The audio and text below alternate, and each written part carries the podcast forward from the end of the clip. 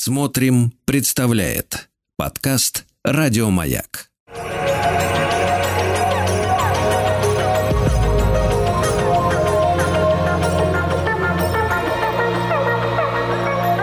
Сотворение умира. Дорогие мои, здравствуйте. С вами Артем Новиченков. Сегодня мы продолжаем наш разговор о о князе Игоре, о слове о полку Игореве. Э, в первом эфире наш кумир кажется, был не Игорь, а был автор слова полку, и сегодня он тоже возникнет в нашем разговоре. Я не знаю, сегодня мы завершим нашу беседу или еще будет эфир, как бы то ни было. Э, сейчас мы остановились да, на моменте, когда Игорь выступает со своим войском на половцев. Напомню ключевые вещи из прошлого эфира, да, э, стоит их повторить, может быть, кто-то только сейчас присоединился. Что там не так, да, один из главных вопросов, который я поднимал, что же такого в этом э, произведении, в этом сюжете, да, что какой-то мелкопоместный князь идет на войну, которую проигрывает, еще и попадает в плен, и вообще, что же такого в этой истории необычного и необходимого, если она не только в летописях обозначена, обозначено, но еще имеет отдельную эпическую поэму, да, вот это слово о полку Игореве. Что-то в ней есть удивительное. Это такой ключевой вопрос, на который, я надеюсь, мы с вами найдем ответ. Во всяком случае, у меня есть что вам на этот счет рассказать. А, потом мы с вами обратили внимание на то, что Игорь идет в поход завоевательный, а не освободительный, на то, что Игорь не получает благословения Божьего, э, и священник не идет с ним в поход, и вообще Игорь идет за славой Игорь хочет шлемом Дон исчерпать. Игорь хочет прославиться, как год назад до него прославились другие князья, а Игорь волею судьбы не смог в тот поход попасть, и поэтому он снаряжает свой собственный. Вот э, какой-то короткий дайджест того, о чем мы говорили неделю назад. А, что случается в день, когда Игорь отправляется в поход? Случается затмение. Затмение – это вообще ключ к тексту, как я говорил. И нам сегодня, во всяком случае сейчас, надо с вами обратить внимание на то, как долго длится это затмение. Напомню, затмение в среднем длится ну, несколько минут максимум. А, значит, э, Игорь ждет милого брата Всеволода и сказал ему будет уж Всеволод один брат, один свет светлый ты, Игорь. Оба мы Святославичи. А, седлай же, брат, своих борзых коней, а мои-то готовы, оседланы у Курска еще раньше. А мои-то куряне, опытные воины. То есть темное место. Не, не, не буду у, у лингвистические всякие места с вами обсуждать. Это не очень в рамках, не очень укладывается в рамки нашего разговора, тем не менее. А мои-то куряне, опытные воины под трубами повиты, под шлемами взлелеены, с, с конца копья, с конца копья вскормлены, пути им ведомы, а враги им знаемы, луки у них натянутые, колчаны отворены, сабли изострены. Ну, как я говорил, да, вот этот вот былинный эм, э, былинное описание воинов, оно здесь очень ярко явлено. Сами скачут, как серые волки в поле, ища себе чести, а князю славы. Тогда вступил Игорь князь Золотое Стремя и поехал по чистому полю. Солнце ему тьмою путь заступало. Ночь стонами грозы птиц пробудила, свист звериный встал. То есть, смотрите, эм, Игорь уже в походы скачет, а солнце ему по-прежнему тьмой путь заступает. То есть э, затмение как будто бы не прекратилось, по-прежнему темнота как будто он на закате выступает, а не на рассвете, да? А, ну и, конечно, ночь с тонами грозы птиц пробудила. Это, конечно, тоже предвестие. Свист звериный встал. А, это, очевидно, суслики э, выходят из нор, потому что что-то происходит, да, какое-то общее состояние тревоги через это передает автор. Свист звериный встал, встрепенулся див. Это, кстати, известное темное место, что за див? Э, птица, бог, э, дух – Кличет на вершине дерева, велит прислушаться земле незнаемой, Волге и Поморью, и Посулью, и Сурожу, и Корсуню, и Тибет, Мутараканский идол. И половцы продол... непроложенными дорогами побежали к Дону Великому. Кричат телеги в полуночи, словно лебеди распущены. Еще э, одна деталь. Полночь. То есть тьма никуда не уходит. Э, лебедь такой кликатун – да, то есть он э, очень шумный, Он э, кто же такой провозвестник? Здесь мы с вами встречаемся не просто с метафорическими какими-то рядами. Мы с вами встречаемся с тем самым символическим сознанием, с типом символического мышления, о котором я говорил в начале еще прошлого эфира. Я забыл номер телефона сказать на всякий случай. Мы сегодня разыгрываем э, э, книгу, в общем, академика Лихачева а, я ее вручу за самый содержательный комментарий или вопрос. Сегодня мы разыгрываем, ну, наверное, самую известную книгу Дмитрия Сергеевича «Письма о добром и прекрасном». А, я бы назвал это чтением медитативным. Вот, Лихачев писал эту книгу э, с надеждой, что будет юношество ее читать, но я слабо себе представляю подростков, которые читают эту книгу Лихачева. Гораздо проще представить людей 30 и старше, которые читают. Вот эту книгу мы сегодня разыграем. 967 103 5533 задавайте ваши вопросы, делитесь вашими мыслями. Э, я продолжу, в свою очередь. А, кстати, Наталья очень интересный комментарий пишет. Здравствуйте, див у тюркских народов – это аналог нашего демона. Вот так. Интересно, Наталья. Я никогда не встречал это в литературоведческих разборах. А, а Игорь к Дону воинов ведет. А дальше очень интересный отрывок. Послушайте. Уже несчастье его подстерегают птицы по дубам, волки грозу подымают по оврагам, орлы ну, мне хочется орлы, говорить, конечно, орлы. Орлы клёктом на кости зверей зовут, лисицы брешут на червленые щиты. Ну вот, э, вот представим, значит, бедного восьмиклассника или девятиклассника. Ну что это такое тут написано? Да, уже несчастье его подстерегают птицы. Да, вот это птицы, которые, естественно, пророчат, пророчат хищные птицы. Что за птицы-то? Ну, падальщики какие-то, да, несчастье его подстерегают по дубам, да, то есть ожидают они мертвечины, очевидно. Волки грозу подымают, то есть они воют. А когда волки воют? Волки воют ночью по оврагам. На враге тоже, вы знаете, помните, Облом вы говорите, ты за овражек не ходи, Илюша. Во враге темные демоны водятся, да? Орлы клёктом на кости зверей зовут да, лисицы брешут на червленные щиты. А, червленые, то есть это щиты русских. Червё, червленые, это значит яркая такая красная краска из червеца она сделана, э, делалась, то есть это не черные червленые, красные щиты. Вот. А, и собственно, что, что тут происходит? Происходит... Э, вот смотрите, история-то вообще как бы выеденного яйца не стоит. Вот у нас есть князь, вот он собрал войско, все сделал неправильно и пошел. Да? Ну так и напиши, пош... как в летописи пишут. Пошел князь с войском, там, там его разбили.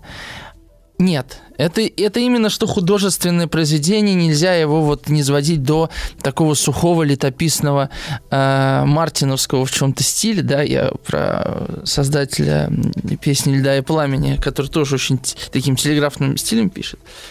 И посмотрите, что происходит. Вот подходит Игорь, вот сейчас должно быть ресталище. А, о, русская земля, уже ты за холмом.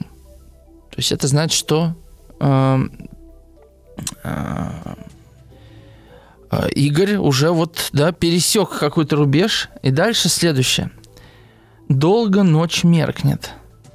Это просто, это, понимаете, какой-то ужас. Это бесконечное, такое сновидческое, э, солнечное затмение. Долго ночь меркнет, заря свет уронила, мгла поля покрыла.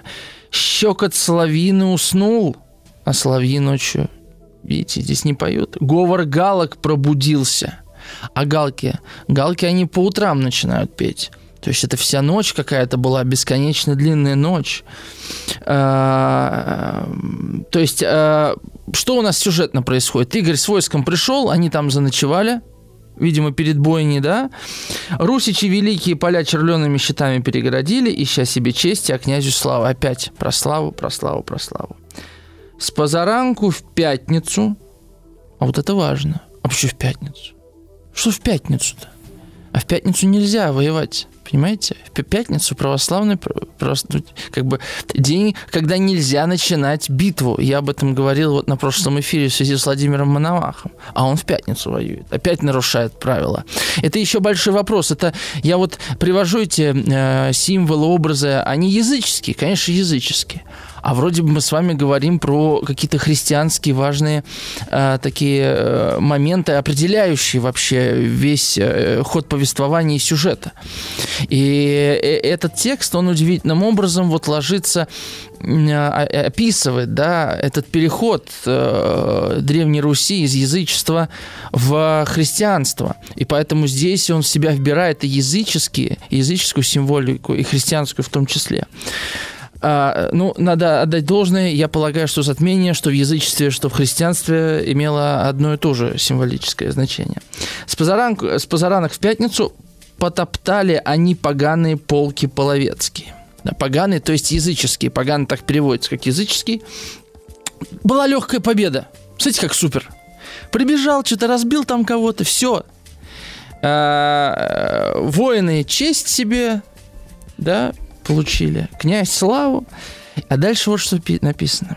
И рассыпавшись стрелами по полю, помчали красных девушек половецких, а с ними золото и паволоки – то есть это шелковая ткань.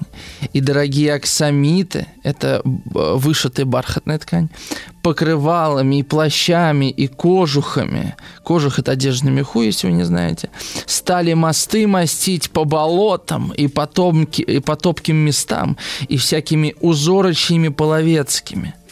Червлен стяг, белая хоруквь, червлена челка, э, это описано, естественно, лошадь, да, конский хвост на древке, червленая челка, серебряная древка храброму Святославовичу. То есть русские прибежали, разбили маленькое половецкое войско, которое вообще ничего не ожидало рано утром. И молодцы, и разграбили, девок увели. Э, что? В пятницу, да, в пятницу утром. Э, все сделали как надо. Красавцы. Ну, казалось бы, вот вам, ну, о чем тут рассказывают? Дремлет в поле Олегово храброе гнездо. Вы чувствуете иронию, да? Храбрая. Ой, ночь в поле они проводят.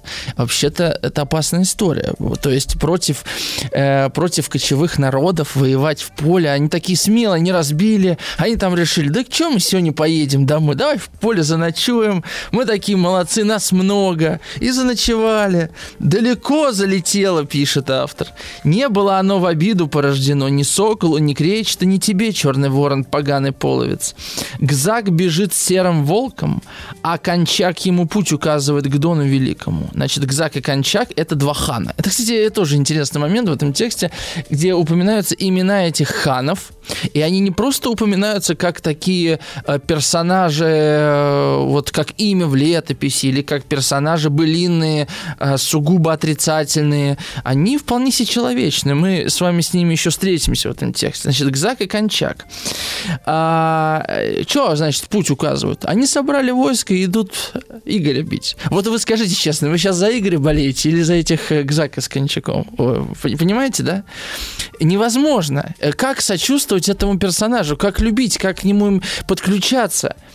Это, вроде русский наш воин, про него вон песни сложили, а он себя показал, ну, ну честно говоря, вы все сами понимаете. А на другой день с позаранок, то есть они целый день там отдыхали, я про русских воинов, кровавые зори свет возвещают, черные тучи с моря идут – хотят прикрыть четыре солнца, то есть четырех князей, вот этих, которых называют четырех, четыре солнца. Я их называл, это, собственно, Игорь Стаславович, его брат Всеволод из Курска, сын Игоря Владимир из Путивля, э, и, э, значит, э, Святослав, это племянник Игоря, вот эти четыре князя. Там еще, я говорил, Олег, еще племянник десятилетний, тоже с войском. Там всех, представляете, вот у меня в детстве были, значит, солдатики, а у кого-то он уже в 14-10 лет войск целое времена были. Да, значит, Игорь, Всеволод, Олег, Святослав. На другой день с позаранок кровавые зори свет возвещают. Черные тучи с моря идут. Море тут, конечно, Азовское. А, черные тучи, соответственно, не тучи, да, а половцы. Хотят прикрыть четыре солнца, а в них трепещут синие молнии. Быть грому великому э, пойти дождю стрелами с Дона Великого. Тут копьями зломиться, тут саблем побиться, а шлемы половецкие на реке на Каяле э, у Дона Великого. По поводу Каяля тоже тут есть вопросы, видимо, от слова «каять», да. Э, «О, русская земля, уже ты за холмом», то есть осталось. Э, и вот что интересно происходит. Ну, э, очевидно, сюжет этот был знаком современнику э, слова полку Игореве. Все знали, что э, Игорь потерпит поражение и попадет в плен. Так? Э, что делает автор слова полку Игореве? Вот он может сейчас рассказать, и пришли половцы, и разбили они Игоря, и взяли Игоря в полон. Но он так не делает. Он делает совершенно удивительную вещь. Вот ветры, внуки, стри бога веют с моря стрелами на храбрые полки Игоревы. Земля гудит, реки мутно текут, пыль поля прикрывает, стяги говорят, половцы идут от Дона и от моря, и со всех сторон русские полки обступили, дети бесовы кликом поля перегородили, а храбрые русичи перегородили червленными щитами – вот согласитесь, ну вообще не очень понятно. Понятно, что половцы пришли. Давайте разбираться. Значит, Стрибог – это бог ветра. Внуки Стрибога, значит, э, веют с моря стрелами на храбрые полки Игореве, да? То есть происходит перестрелка. Перестрелка лучников. Земля гудит. Э, что будет земля гудеть? Потому под копытами она гудит. Реки мутно идут. То есть вброд идут половцы, пыль поля прикрывает, стяги говорят, половцы идут от Дона, то есть на восток и от моря, с юга. Получается, что со стороны Дона, со стороны э, юга. Короче говоря, и еще, еще идут, значит, э, конницы. То есть, судя по всему, Игоря с трех сторон окружают. А надо понимать, что войско Игоря, оно уже, уже расслаблено, оно уже все выполнило, оно уже сутки отдыхает, женщин там пользуют, э, золотом обсыпается, шкуры бросают на землю, чтобы, понимаете, ноги не испачкать. И тут с трех сторон набегают половцы. Ну и, казалось бы, сейчас будет жуткая сечь, описание, да, которое, которое ожидается. И вот что делает автор. Он поет слав – Ярый тур Всеволод, стоишь ты в самом бою, прыщешь на воинов стрелами, гремишь шлемы мечами булатными. Куда тур поскачешь, своим золотым шлемом посвечивая, там лежат поганые головы половецкие. Рассечены саблями калеными шлемы аварские, тобой, ярый тур Всеволод. Какой раны, братья, побоится тот, кто забыл честь и богатство, и города Ки и Чернигова, и города Чернигова отцов, золотой стол и своей милой, желанной, прекрасной Глебовны, свычи и обычаи обычаи. Свычи обычаи, интересное выражение, это любовь и ласка. Свычи – это любовь, обычаи – ласка. Так, так и говорили, свычи обычаи. Вот. Глебовна – это вот Ольга Глебовна, жена этого Всеволода, собственно. Ну, описал дальше-то что? Дальше давай рассказывай, что было дальше. А что делает автор слова полку Игоря? Были века Трояна, минули годы Ярославовы, были походы Олеговы, Олега Святославовича, Святославича.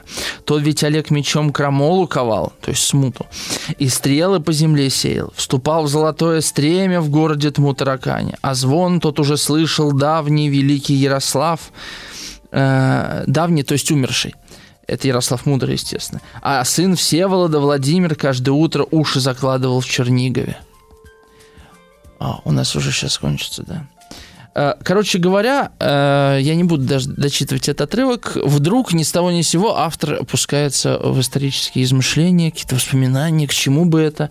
Если у вас есть версия, зачем это делается, напишите 967-103-5533. Вообще можете поделиться вашими мыслями, вопросами. Сегодня разыгрываем книгу э, Дмитрия Сергеевича Лихачева «Письма о добром и прекрасном».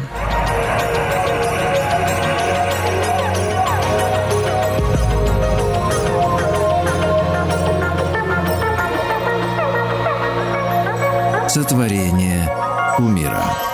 Возвращаемся с места, на котором остановились. И хотя я сперва прочитаю вот комментарии, э, вы можете тоже э, делиться вашими мыслями, соображениями. Не обязательно именно в отношении самого текста, да, а вообще вас текст что-то рождает вот сейчас, когда я его прочитываю. А, становится ли он ближе? Не в том плане, что понятнее, да, а вот э, ведь он вызывает эмоции. Вот, э, вот это что, мне кажется, важно. А, не только головой, да, это понимаешь.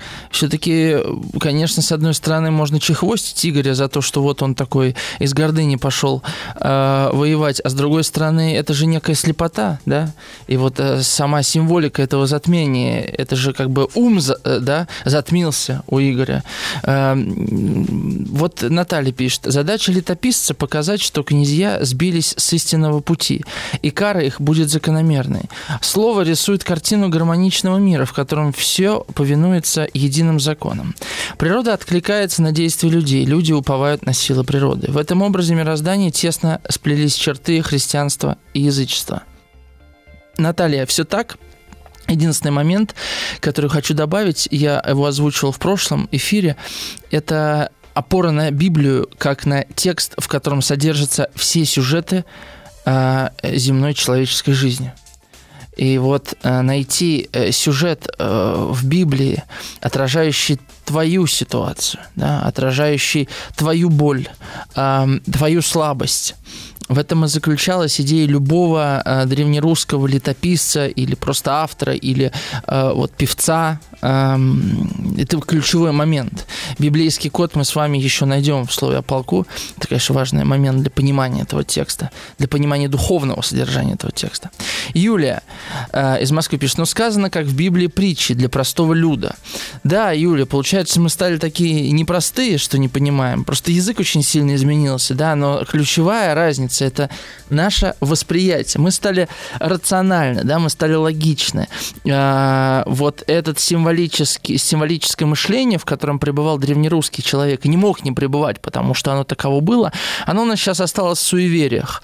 И это не просто про то, что, а, значит, вот люди не знали, на что опереться, поэтому видели, что ласточки низко летают, значит, быть дождю. Не было у них гидромедцентра.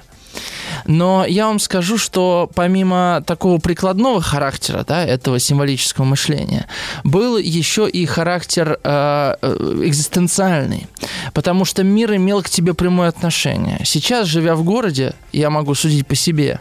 Э, в принципе, мне все равно, идет дождь или не идет дождь. Я могу на такси до работы доехать, э, и мне все равно, э, какое э, время суток, чтобы сходить в, в круглосуточный супермаркет. Я не опираюсь опираюсь ни на какие да, приметы. Э, я не обращаю внимания на небо, на птиц, на то, как себя ведут животные, потому что животных вокруг меня нет.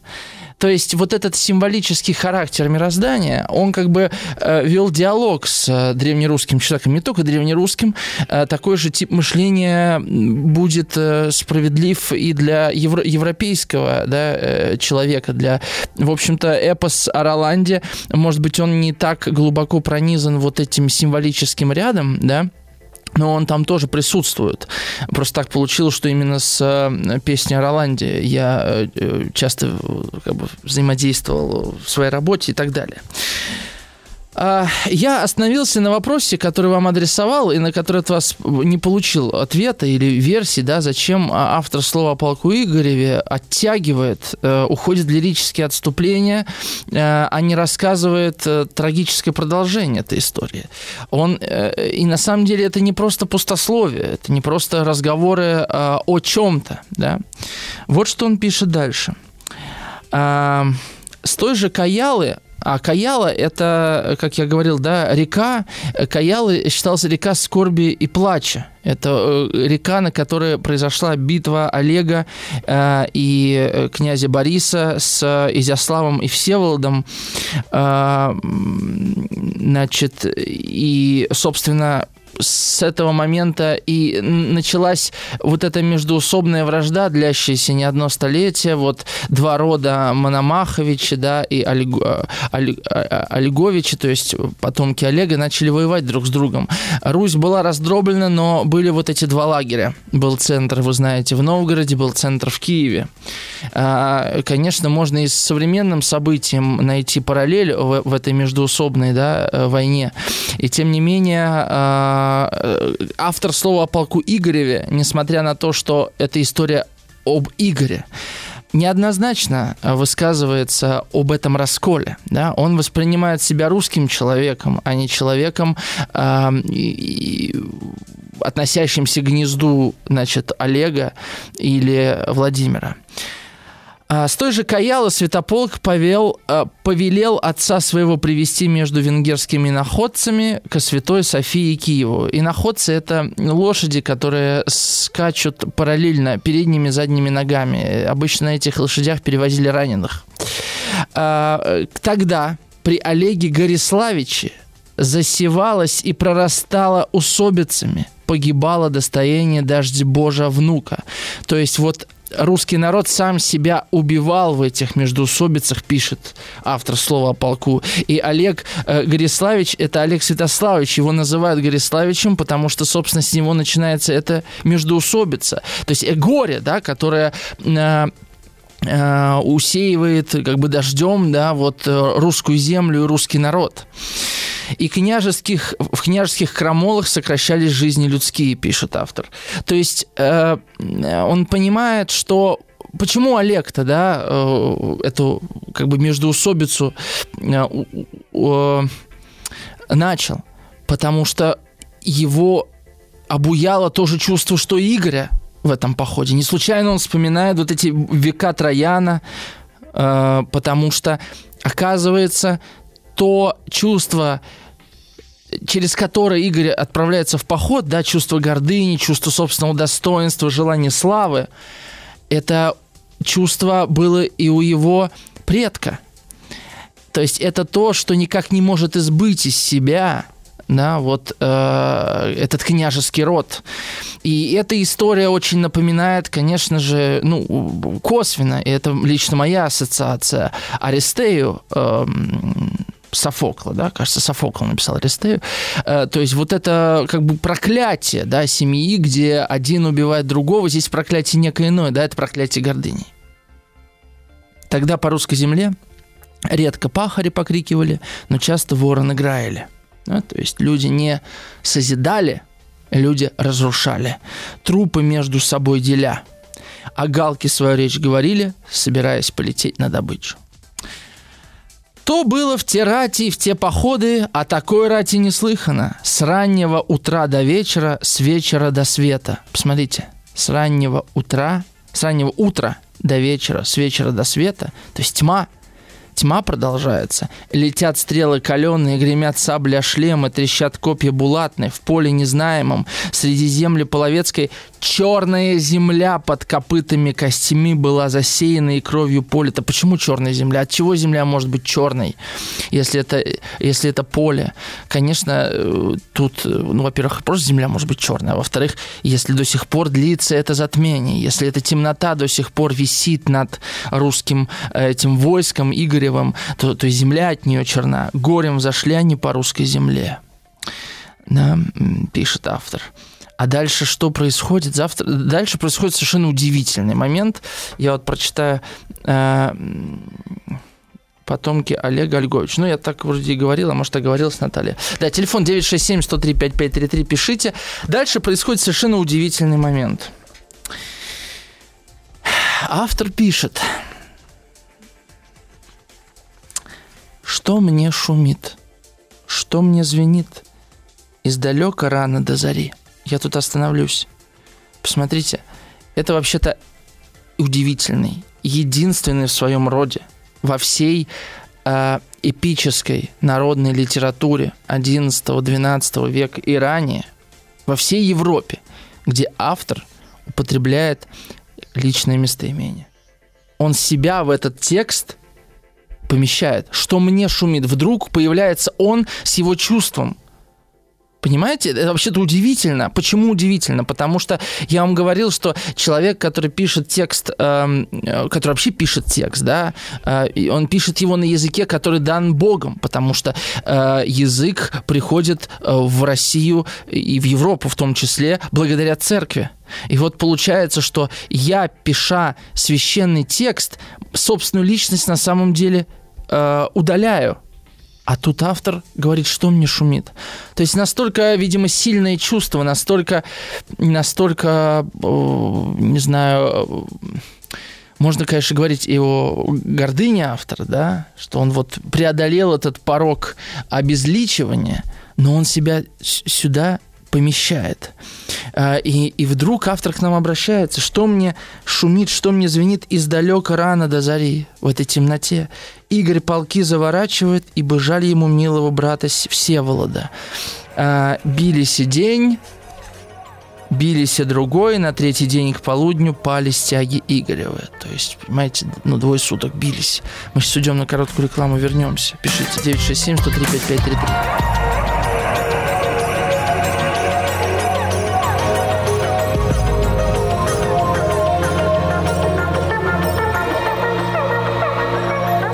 Сотворение умира. Вот мы и подошли, да, к поражению Игоря.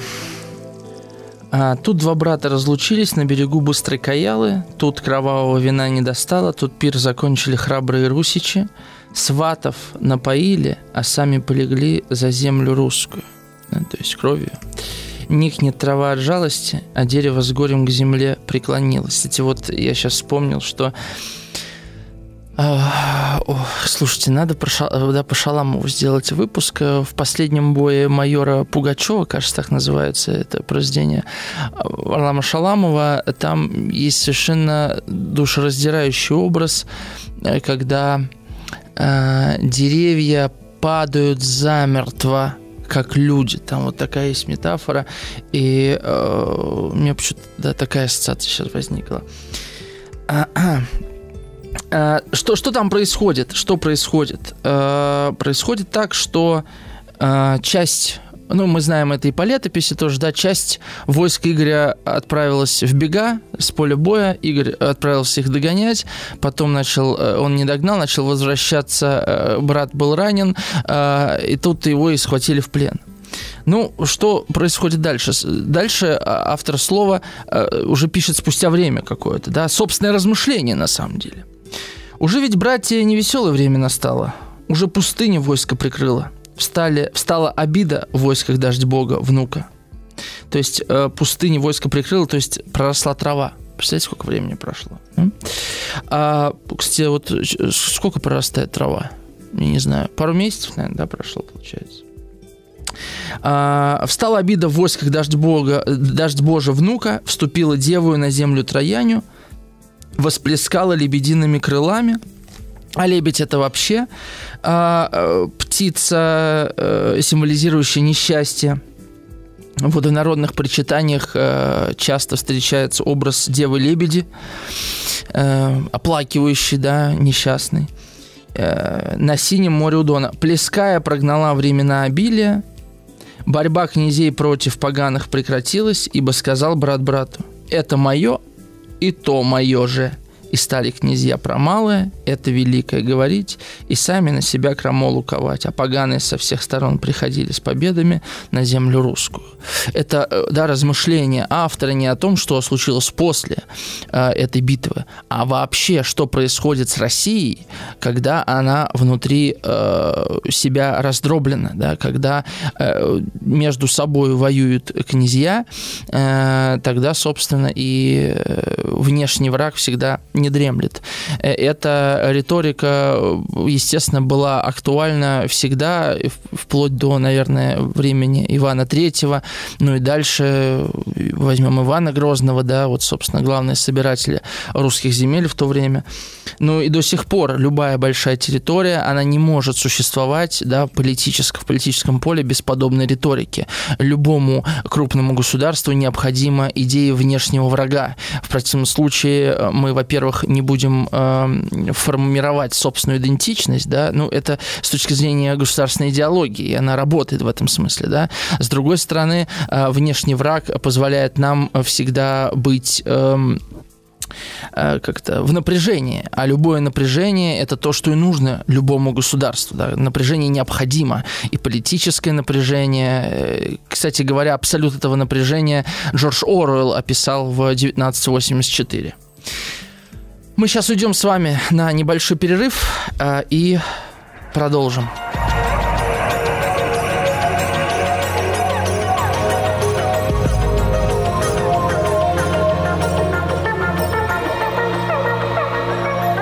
Сотворение кумира. Ну что, дорогие мои, продолжаем. С вами Артем Новиченков. Сегодня у нас второй э, разговор о слове о полку Игореве. Сегодня мы говорим больше уже про Игоря, а не про автора слова. Э, сегодня мы разыгрываем книгу, как всегда, по средам. Э, это книга э, академика Лихачева «Письма о добром и прекрасном» от издательства АСТ. Эту книгу я вручу в конце этого часа за самый содержательный вопрос или комментарий. Э, можете делиться своими чувствами, своими измышлениями. У нас тут свободное э, свободное пространство для высказывания. Э, вот присылает Анна из Санкт-Петербурга большой комментарий. А я поспорить хочу, школьнику это читать не рано. Я прочитала в школьном возрасте, многих слов и выражений не поняла, но восприняла это произведение просто как целое гармоничное. Слог на распев – это здорово, и дальше ты уже спокойно читаешь э, что-то покрупнее, колевалу, и хочется узнать что-то новое. Я учила финский в свое время, потому что мне этот самобытный язык был интересен. И часть колевала прочитала на финском. Это сейчас интересны такие хирургические разбирательства, а для раннего прочтения это дверь в другой мир. Не читать и ждать, пока наберешься опыта, неправильно. Смелее открывать эти двери, кайфовать от стиля, читать еще эпосы. Вот что нужно, мне кажется. Набраться, набрался опыта, перечитай. Как, кстати, я этим летом, уже будучи 50-летней, с удовольствием перечитала Обломова, которого вы сегодня упоминали. Не зря есть хороший вопрос э, э, что ты сейчас читаешь, а еще лучше, что ты перечитываешь. Анна, я, конечно, с вами соглашусь. Э, вот, наверное, ничто не бывает рано. Э, я лишь говорю о том, что ведь программа, часто школьная программа для учителя становится такой притчей в языцах, диктатом, э, который эм, заменяет, как бы, да, форма, которая заменяет собой содержание. И часто именно слово о полку Игореве становится таким невозможным камнем преткновения, еще и в переводе Заболоцкого, который, в общем, конечно, искажает текст. Э, и прочитать этот текст и вот проникнуться им, Анна, у вас получилось, а я практически больше не знаю людей. В основном люди говорят, да, что это был такой текст, читать было невозможно и так далее. Я вообще, не знаю, знаете вы или нет, выступая за то, чтобы литература не была обязательно обязательным предметом в школьной программе, э, равно как и физика с химией, наверное. Пусть он будет по выбору, и кому надо, тот э, будет читать, как бы вот, э, это будет твой собственный выбор, да. Для многих это спорно, мы не можем уйти от того, что как же мы же литературоцентричная страна, у нас литература, культура, пятое-десятое, а все-таки большая часть людей э, после окончания школы вообще не возвращаются к чтению текстов. И, возможно, э, школьная программа и то, как ее подают, зачастую, конечно же, далеко не все, э, это не последняя причина, по которой люди не читают художественную литературу. А, пишите еще 967-103-5533. А, напомню, разыгрываем книгу Лихачева «Письма о добром и прекрасном». Итак, мы остановились на... А, на... На чем мы остановились? Я уже забыл. Да, вот на чем мы остановились. О, далеко залетел сокол, то есть Игорь, птица, сбивая к морю. Игорева храброго полка не воскресить, по нем кликнула Карна и Желя. Это, э, видимо, кара тяжелеть, да, это такие, ну, как пишет, собственно, сам Лихачев, это такие боги, да, э, которые оплакивают. Подскакала по русской земле, огонь мыкая в пламенном роге. Жены русские восплакались, приговаривая уже нам своих милых лад. Ни мыслью не смыслить, ни думаю не сдумать, ни глазами не повидать, а золото и серебра совсем не потрогать.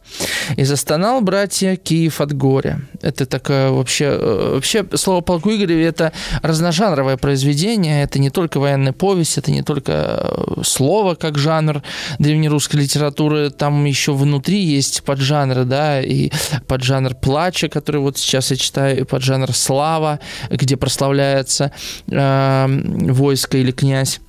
И застонал братья Киев от горя, а Чернигов от напасти, тоска разлилась по русской земле, печаль обильная потекла посреди земли русской, а князи сами на себя крамолу ковали, а поганые с победами нарыскивая на русскую землю сами брали дань по белке от двора. Тут все понятно, да, по белке от двора. А вот дальше. «Ибо те два храбрых, Святославич и Игорь Всеволод, уже коварство пробудили раздором, а его усыпил был отец их, Святослав Грозный, великий киевский грозою».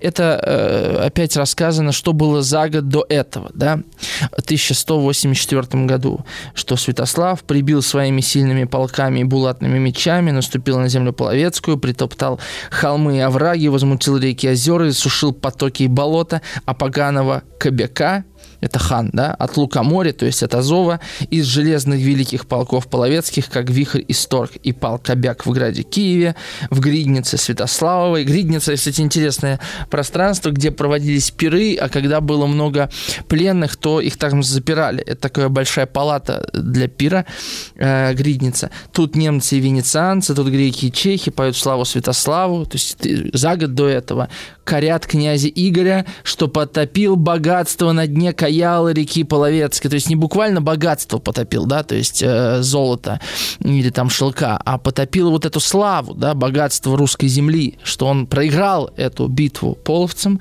просыпав русское золото. Тут Игорь князь пересел из седла золотого в седло рабское – приуныли у городов забрало, а веселье поникло. Вот это тоже, э, конечно же, двусмысленный образ, рабское седло.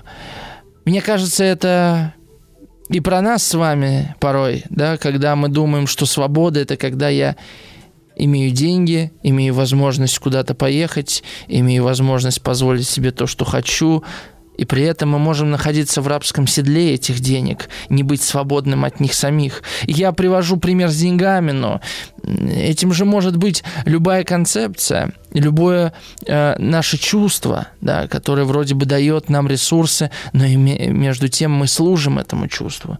Вот что такое рабское седло. А дальше один из моих любимых моментов э, слова о полку Игореве, очень неожиданный. Э, Значит, в действие внезапно переносится в Киев, где Святославу снится сон. А Святослав смутный сон видел в Киеве на горах. «Этой ночью с вечера одевали меня, — говорит, — черным покрывалом на кровати Тисовой. Черпали мне синее вино с горем смешанное сыпали мне из пустых колчанов поганых иноземцев крупный жемчуг на грудь. И нежели меня. Уже доски без князька в моем тереме златоверхом, всю ночь с вечера серый ворон играли у Плесенска. В предградье стоял лес Кияне, и понеслись они вороны к синему морю. Вот такой сон. Потрясающий сон, потому что, очевидно, он символический. Святослав не понимает его значения – зовет бояр. И сказали бояре князю, уже князь горе ум полонил, это ведь два сокола слетели с отчего престола золотого добыть город этому таракане или испить шлемом Дона, уже соколам крыльца подсекли, то есть понятно, это про Игоря рассказывает, ты что, не знаешь? Сабли поганых, а самих опутали в путы железные. Но давайте разберем сон Святослава. Почему он обратил на него внимание, почему решил поделиться с ним, он почувствовал, что очень уж яркие образы, видимо, да? Что это за образы? Этой ночью с вечера одевали меня черным покрывалом. Что интересно, а, на кровати Тисовой. Вообще из Тиса делали гробы. Значит, сон несет какое-то предзнаменование чего-то нехорошего, чьей-то смерти, какого-то горя, общей беды. А когда людей хоронили, их накрывали белым, белой простыней. А вот черное одевали всегда невест, которые венчаются женихами. У нас сейчас с вами все наоборот. То есть тут какой-то важный свадебный мотив. Дальше. Черпали мне синее вино с горем смешанное. Синее вино. Невеста на свадьбе пила зеленое вино. Зеленое у нас от слова вообще зелье. Это настойка на травах, а не синее. То есть все наоборот. А, э, то есть это э, на самом деле вот сон Татьяны, который э, будет в Евгении Онегине, это э, свадьба наоборот. Сон Святослава – это тоже свадьба наоборот. Это какая-то трагическая свадьба. Тут на самом деле параллели очевидны. И влияние слова о полку Игореве на, на, на Пушкина э, невероятное. Да? Начиная со слова «лукоморье», которое встречается в слове о полку Игореве дважды, если не ошибаюсь. Азов назывался лукоморьем. Значит, э, сыпали мне из пустых колчанов, да, но пустой колчан э, не могу я э, интерпретировать конкретно этот образ, но как пустой ведро, пустой колчан, да, то есть без стрел поганых иноземцев крупный жемчуг. Вот важно, что жемчуг. А жемчуг это символ слез, известный очень символ слез. Белый, белый это цвет смерти в русском фольклоре. Э, мы это тоже часто встречаем э, в э, сказках. Э, у нас сейчас все перевернулось, понимаете? Вот как символический язык меняется. Сейчас у нас черный символ смерти. Мы Кощея бессмертного в черном воображаем, а я думаю, он ходил в прекрасном белом фраке. Ну, не во фраке, да, но в каких-то белых одеждах, да, белым покрывают мертвецов, черное – это начало, э, да, семейной жизни. И дальше интереснейший образ, интерпретацию которую я уже не помню, у кого прочитал. Уже доски без князька. Князек – это вот несущий ключевой брус, да? А в моем тереме златоверхом. А, то есть а, вообще в э, Древней Руси по языческому обычаю, да, ну такой уже, видимо, переходный обычай, э, человека умершего, да, выносили не через дверь, а разбирали крышу и вытаскивали через крышу. Такая, э, такой символ вознесения да, к небу. И то есть э, фактически Святославу снится, что он, в общем, получается как бы мертв, да, или, или это ощущение какой-то смерти, и поэтому его, ну, раз, разобрана крыша, чтобы его вытащить. Э, что еще тут? Э, всю ночь с вечера серые вороны играли у Плесенска, да, ну, серые вороны, понятно, э, да, они на поле боя всегда, э, ни к чему хорошему до сих пор ворон не любят в городах и так далее, да. И вот они ему, собственно, дают прямую интерпретацию, вообще-то сон-то у тебя не случайный, вот там э, погибли два, ну, двое погибли, да, два князя, а два князя в плену. Ну, согласитесь, вот я сейчас вам читаю сон, мы с вами как бы привыкли к снам и в кинематографе, и в художественной литературе. Но для этого текста это какое-то, ну вот, понимаете, измерение к измерению добавляется. Вот у нас есть настоящее время. Я просто какой-то сейчас, да, э, реестр, да, опишу. У нас есть настоящее время, где, э, значит, Игорь идет в поход, он попадает в плен. У нас есть символическое какое-то время, где э, замершее затмение, да, и э, тьма тьма, которая полонила ум Игоря, да, через гордыню, через желание славы. Потом у нас есть измерение историческое, где автор постоянно делает отсылки к прошлому, сравнивает нынешний поход с походом, который был год назад, и с походом, который был в 1111 году. Потом у нас появляется измерение самого автора, где тот э, плачет по, по, по той трагедии, которая произошла не с самим Игорем, а с с, с русской землей, да, с русским народом не только сегодня, да, это продолжается, продолжается со времен этого раскола. И тут появляется еще одно измерение. Это уже измерение пространств, пространственное. Мы внезапно переносимся без каких-либо переходов, да, без каких-либо авторских э, слов, типа, а в это время да, э, мы переносимся туда-то, да, нет, а Святослав смутный сон видел, как будто бы он здесь, да, как будто бы вот рядом с Игорем, как будто бы рядом с этим лесом. Э, и в этом смысле текст совершенно удивительный. И понимаете, ведь вот эти споры о том, когда было написано слово о полку Игореве, они брались не из того, что вот, мол, текст такой э, странный, на что-то не похожий, а что он совершенно удивительный. Тут использованы такие нарративные практики, которые не встречаются встречались в текстах 12, 13, там, 11 веков не только в русской, но и в европейской литературе. То есть в этот текст, в нем вполне себе модерновые традиции можно прочитывать, да, как бы вот так ретроспективно, глядя в прошлое. А, и просто гений да, а, вот авторский здесь сквозит отовсюду, не говоря о языке, не говоря... А, так я еще забыл про измерение вот этого баяна, да, языковое измерение, измерение о котором я на прошлом эфире говорил, что вот, мол, баян мог так говорить, а я вот сейчас вам по-другому расскажу. Я не знаю, сколько вы насчитали, шесть этих, да, измерений, я их просто да, не считал.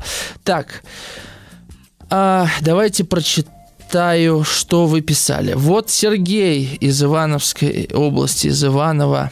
Давайте отменим тогда всеобщее образование, ибо зачем пусть все будет добровольно. Ну вот, как обычно, скажешь, что э, что-то вот по-другому, сразу давайте все вообще отменим, да. Э, пап, дай мне денег, а давайте всю зарплату отдам, да.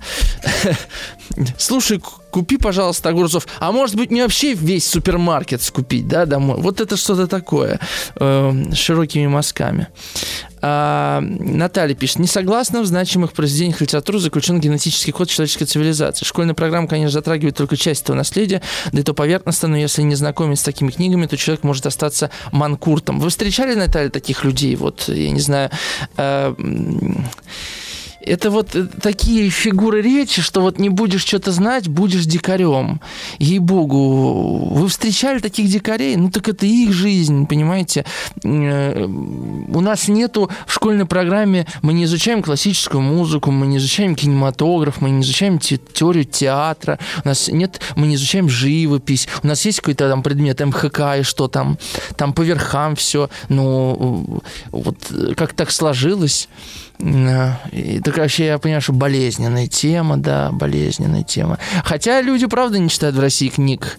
Э, ну, читают, конечно, если мы сравним э, просто количество продаж, количество э, вообще тиражей книг, то мы увидим, что Россия в 10 раз уступает Америке, уступает Германии, Франции, Нидерландам э, по количеству чтения. При этом все эти страны не э, толдычат о том, что они литературоцентричны, что литература для нас очень важна. Э, ну ладно, бог с ним. Э, как вам угодно. Э, из Липец комментарий. Разбор перевода, написанного кем? Автор явно богат видением чужих снов и ощущений, либо это близкий событиям и лично Игорю. А, Владимир пишет Москва, поменьше бы психотолкователей, психотолкователей, какое слово интересное, а реальных людей, разбирающихся в литературе. Интересно, что значит комментарий. А, Наталья пишет, это образ похорон. Конечно, это образ похорон, да, про сон Святослава. Я встречал очень ограниченных людей с прекрасным техническим образованием. А я встречал людей с очень глубоким гуманитарным образованием и чудовищно ограниченными этим образованием. Понимаете, Наталья? Они считывают культурный код, они могут долго рассказывать о поэтике э, поэмы «12 блока», но они не могут ничего сказать о себе. Они не воспринимают мир как как э, какую-то, не знаю, как какую-то целостность. Э, человек так устроен, что он обычно прячется за тем, что он знает и изучает. У нас много таких гостей было. Приходит культуролог, ты пытаешься с ним поговорить о чем-то насущном, человеческом, а он начинает тебе цитировать, я не знаю, Петрарку э, и какого-нибудь Данто. Так что вернемся после э, новостей и поговорим.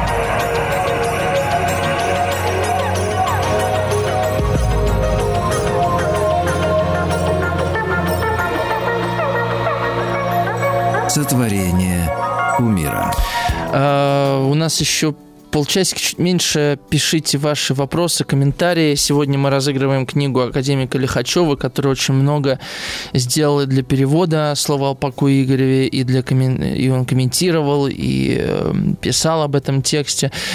Поэтому мы, собственно, выбрали его книгу «Письма о добром и прекрасном». Это, в общем, такой сборник, э, как сказать, э, эссе, каких-то заметок, размышлений на важные для него э, темы, которые могли бы помочь подрастающему поколению, на его взгляд, э, выстроить свою какую-то моральную да, идентичность, э, честь, искренность, правдолюбие, бескорыстие, интеллигентность, достоинство. Вот, вот ключевые темы его книги. Эту книгу от издательства СТ я вручу сегодня за самый интересный, содержательный вопрос или комментарий. Наталья из Орла пишет. Гордыня – одна из неотъемлемых черт правителя языческого. Князь-христианин обязан постигнуть смирение. Этот путь уготован Игорю. Об этом мы уже в следующем эфире будем говорить, в последнем по слову полку. Я уж понял, что предыдущие полчаса мы одну страничку обсуждали, и сегодня мы уже не успеем до конца договорить до ключевых моментов. А, еще пишет Наталья. Нет, правда. Да, это уже касательно вопроса важности э, литературного образования. Я не спорю, что читать книги важно. Я э, говорю о том, что заставляет читать э, и вообще что-то делать, не только читать, что-то делать из-под палки, всегда содержит в себе определенный вред. Даже если это идет вам на пользу, вред там всегда содержится. Вот. Я, честно говоря, не люблю слово «надо». Вы можете это принимать, можете не принимать. С детства терпеть его не мог. Вот. Наталья пишет, нет, правда, был у меня одноклассник, умница, математику обожал, отличник. Литературу считал чепухой, недостойной истинного ученого. Был всегда одинок, нелюдим, не понимал окружающих, в итоге потерял рассудок. Последний, может, и причина поведения, а не следствие, но часто вижу, что люди, отказавшие себе в гуманитарных науках, страдают от отсутствия целостной картины мира, своего независимого мнения. Важно все, человек должен грамотно развиваться. Я бы сказал, человек может грамотно, э, гармонично, извините, не грамотно, человек может гармонично развиваться развиваться. Но будет ли он это делать, это его воля. Вот так. А, Дарья э, пишет. Здравствуйте, Артем. А вы скажите всем, кто против отмены предмета литературы из школьной программы, что они достали. Делов-то. Слышите свою гордыню и желание доказать всем вокруг, что вы правы. Мне ученик писал, э, когда я про нашу историю ему рассказал, что если бы не школа, он бы не прочитал многих произведений. Именно школа ему помогла. Дарья все время хочет меня э, в гордыне уличить. Дарья, я никогда не говорил, что я преодолел гордыню, что я вот такой преисполнившийся свободный свободный. Э, если в моих словах сквозит э, значит, желание что-то переделать, ну, скорее я просто делюсь своим мнением. Если оно э, идет в разрез с вашим или с общественным, так уж устроены люди. У каждого, у каждого может быть свое мнение. Э, это не закон, это не эм, образ, да, не модус операнди, э, то есть не образ действия, это лишь мое мнение. Вот, я из опыта работы в школе, из опыта преподавания литературы склоняюсь вот к, к такому. И если бы я делал школу, я бы сделал там литературу дополнительным предметом по выбору. Вот. Если кто-то захотел бы в такой школе учиться, хорошо, не захотел бы, ладно. Это все, что я могу сказать. Э, если мир устроен так, что литература обязательный предмет, значит, так тому и быть. Вот. Честно говоря, прямо и откровенно вам об этом говорю. Меня не мучает то, что литература обязательный предмет. Вот. Я не знаю, что со мной бы было бы, если бы я не читал художественный текст и не начал бы читать в старших классах их. Ну, бог с ним, вернемся к тексту. Я хочу вам прочитать самый большой отрывок слова о полку Игореве, и я не буду его весь комментировать, обращусь только к каким-то конкретным местам. Темно было в третий день, два солнца померкли, то есть это Игорь и Всеволод, оба багряные столба погасли, и с ними два молодых месяца, Олег и Святослав, тьмой заволоклись и в море погрузились, то есть они погибли. И великую смелость возбудили в Хиновах. Хиново такое темное место, это какие-то то ли гунны, то ли китайцы, в общем, какие-то э, какие-то, значит, и инородцы.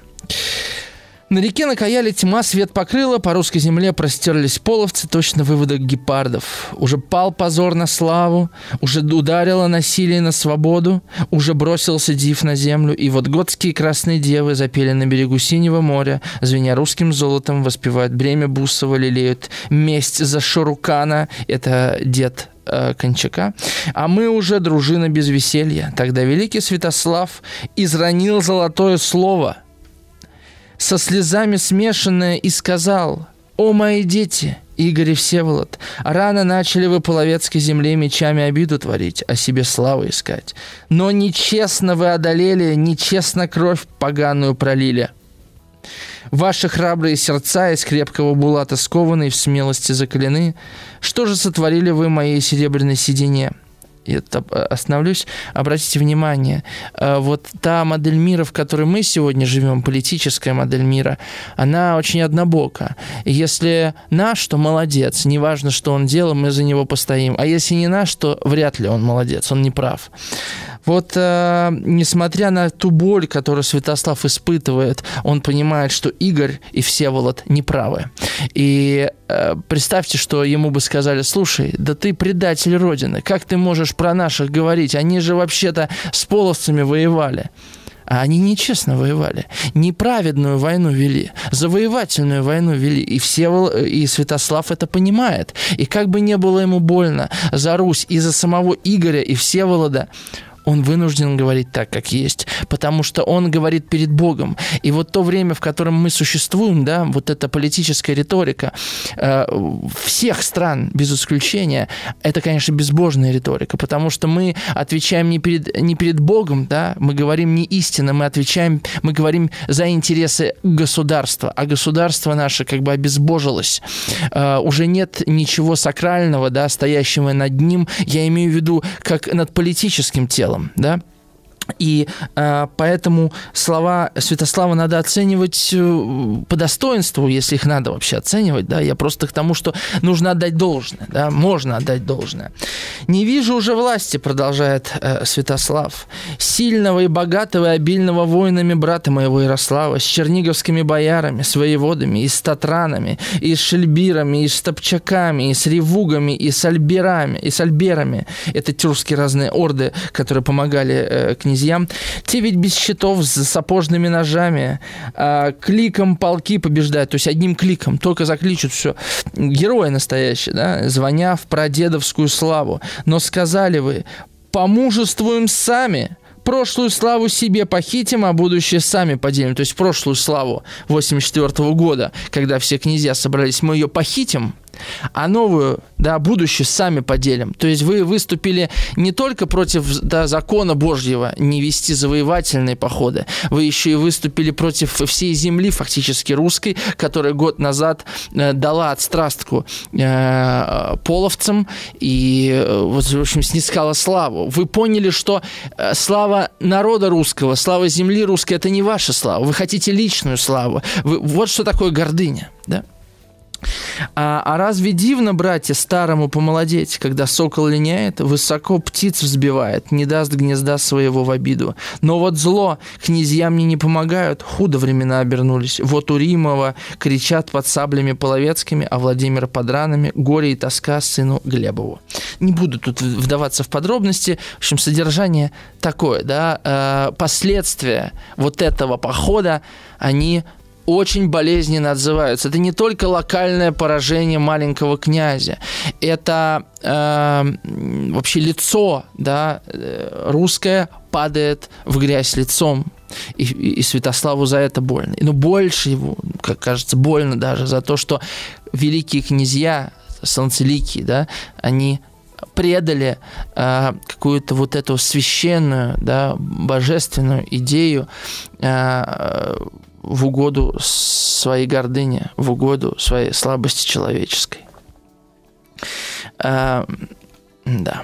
Напомню, телефон еще можете написать комментарий 967-103-5533. Сегодня мы, еще раз, 967-103-5533. Пишите. Сегодня мы э, в конце эфира я вручу за самый лучший комментарий, на мой взгляд, э, книгу академика Лихачева «Письма о добром и прекрасном».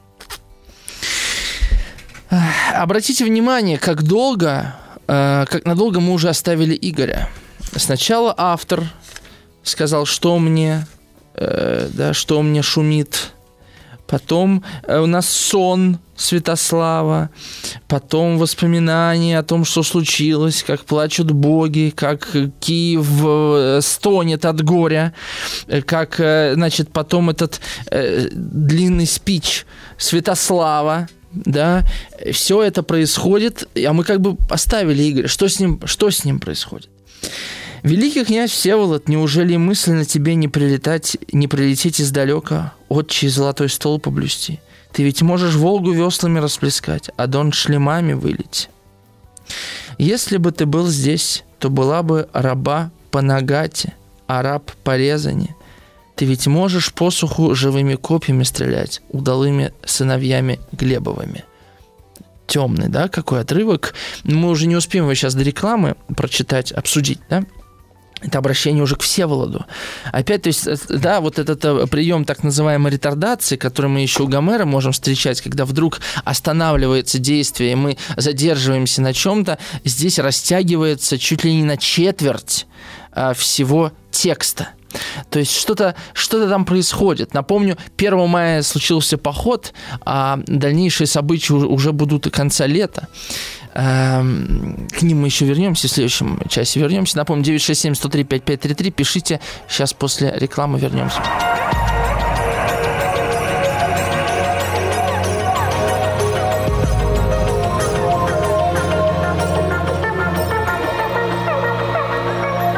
Сотворение умира. Так, у нас осталось совсем немножко времени до конца эфира. Я, наверное, вот тот отрывок, что уже вам прочитал, не буду целиком а, а, прочитывать, то есть интерпретировать. Важно, а, это уже на, на, следующий эфир, на, на следующую часть эфира оставим, важно тут понимать то, что автор слова о, о полку Игореве как бы начинает обращаться к князьям русским, к Всеволоду, Рюрику и Давыду, Осмомыслу, Ярославу Осмомыслу, Роману, Мстиславу и так далее. То есть, э, казалось бы, так, такое... Э, вот уже все произошло, это уже после события да, было. А такое ощущение, что сейчас происходит. Сейчас нужна помощь, обращается автор слова полку Игореве. Э, что из этого последует, мы уже да, через неделю с вами узнаем. А я пока прочитаю те комментарии, что вы прислали. А, Наталья пишет, чтобы человек выбрал, ему нужно предоставить право выбора. Приоткрыть двери, показать, что есть другой мир. Почему-то все думают, что человек ко всему придет с возрастом, а вдруг не придет. Не к чему приходить, если не знаешь о существовании двери. Ну, Наталья, и с одной стороны, да, а с другой стороны, э, то, к чему человек должен прийти, он неизбежно к этому придет. Я в это верю и в этом абсолютно убежден. А, вот, не литература единая. А, комментарий из Волгограда. В человеке все должно быть прекрасно. Погоны, как карты, как карты исподние. Игорь, просто у древних князей, князей не было пиарщиков. Или они были слабы по сравнению с нынешними. О, поверьте, у британских королей такие были пиарщики. Ой-ой-ой, закачаешься. Серьезно вам говорю. Отдельная вообще история. А, Значит, Марина из Северной Сити пишет. Добрый вечер, Артем. Я вот из тех, кто не осилил слово в детстве. А теперь слушаю. Для меня это произведение о его авторе. Я думаю именно о нем. Но вы, в общем-то, уже озвучили мои впечатления. Не буду повторять. Что касается литературы как предмета, она задает планку, до которой не все дотягиваются сразу. Но это значительная часть нашего культурного кода. Это то, что в гораздо большей степени нас таких разных объединяет, чем все остальные школьные предметы вместе взятые. Если у меня была возможность выбирать тогда в школе, я бы отказался от чтения в пользу общения с друзьями. И это была бы ошибка. Вот такое, может быть, завершение нашего эфира. А, ну, я еще хочу сказать, что, значит, книгу-то кому вручим? А я хочу вручить Сергею, который пишет о том, что идет деградация населения, Сергей, вот вам эту книгу э, мы вручим, когда приедет э, редактор наш Альбина, вам позвонит, и с помощью этой книги вы сможете наставлять молодых людей на путь истинный, потому что э, книга Дмитрия Сергеевича Лихачева, она именно в этом ключе и написана, и выполнена, что она как бы позволяет вот эм, как бы сформировать в неокрепших умах э, нравственно-этические, моральные ценности. Возможно, Сергей, э, вы поймете через эту книгу, что ни, ни одной системы образования да, силен мир, а что и от людей может исходить вот эта вот э, борьба с деградацией, истиной и так далее. У нас же вообще принято от государства многое ждать. А вот книга Лихачева. Так, ну что, за сим мы с вами прощаемся. На следующей неделе встретимся и завершим этот разговор. Все самое интересное у нас впереди. С вами был я, Артем Новиченков. До новых встреч.